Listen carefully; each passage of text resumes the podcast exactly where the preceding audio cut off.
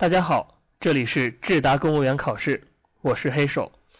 欢迎在微信公众号或苹果播客搜索并关注智达公务员，也可订阅荔枝 FM 幺六七八八五八频道，收听更多精彩内容。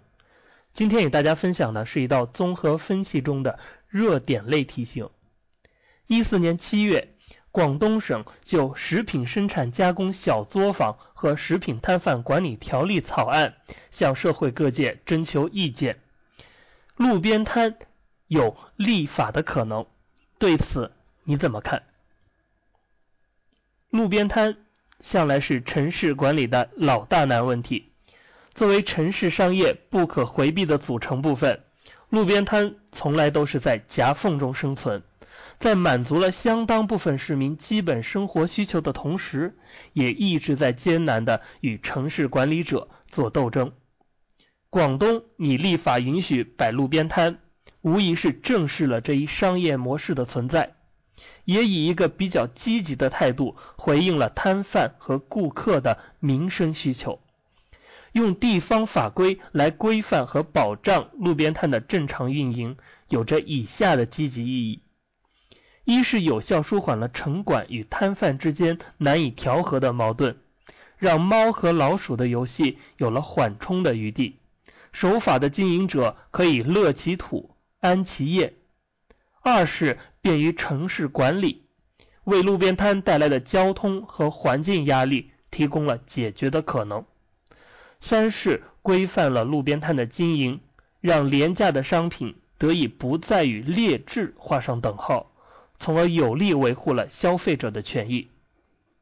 而要让这样的一个城市治理的有益探索真正落到实处，惠及更多的人民群众，依然有许多问题是需要我们的政府注意和解决的。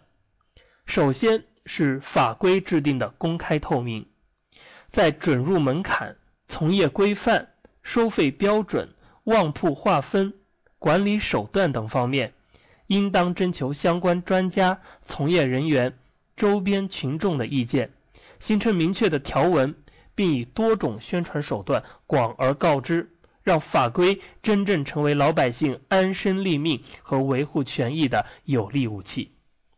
其次是具体执行的落实推进，一是要明确好各有关部门的责任，既不能九龙治水、多头执法，也不可相互推诿。让法规成为一纸空文。二是要在维护好正常经营秩序的基础上，打击制假售假、欺行霸市等侵害消费者和从业者权益的行为。再次是覆盖范围的逐步推广。目前的草案主要针对食品行业，而衣袜鞋帽等其他商品却没有纳入规定的范畴，依然将处于无序的从领状态。这势必引发更多的社会矛盾，因此，在食品行业先行先试的基础上，也应当考虑将其他行业的需求纳入法治范畴。最后是公平为先的人本服务。一方面，路边摊的从业人员有相当部分劳动能力不足，缺乏社会保障，没有其他收入来源。对这些困难群体，应当予以适当的关怀，比如减免管理费用。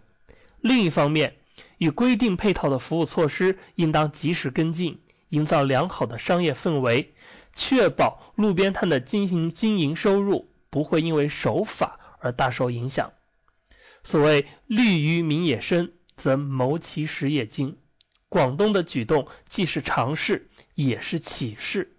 我们的政府应当坚持把民生问题作为头等大事，常抓不懈，才能够固根本、聚全员，实现社会和谐和长治久安。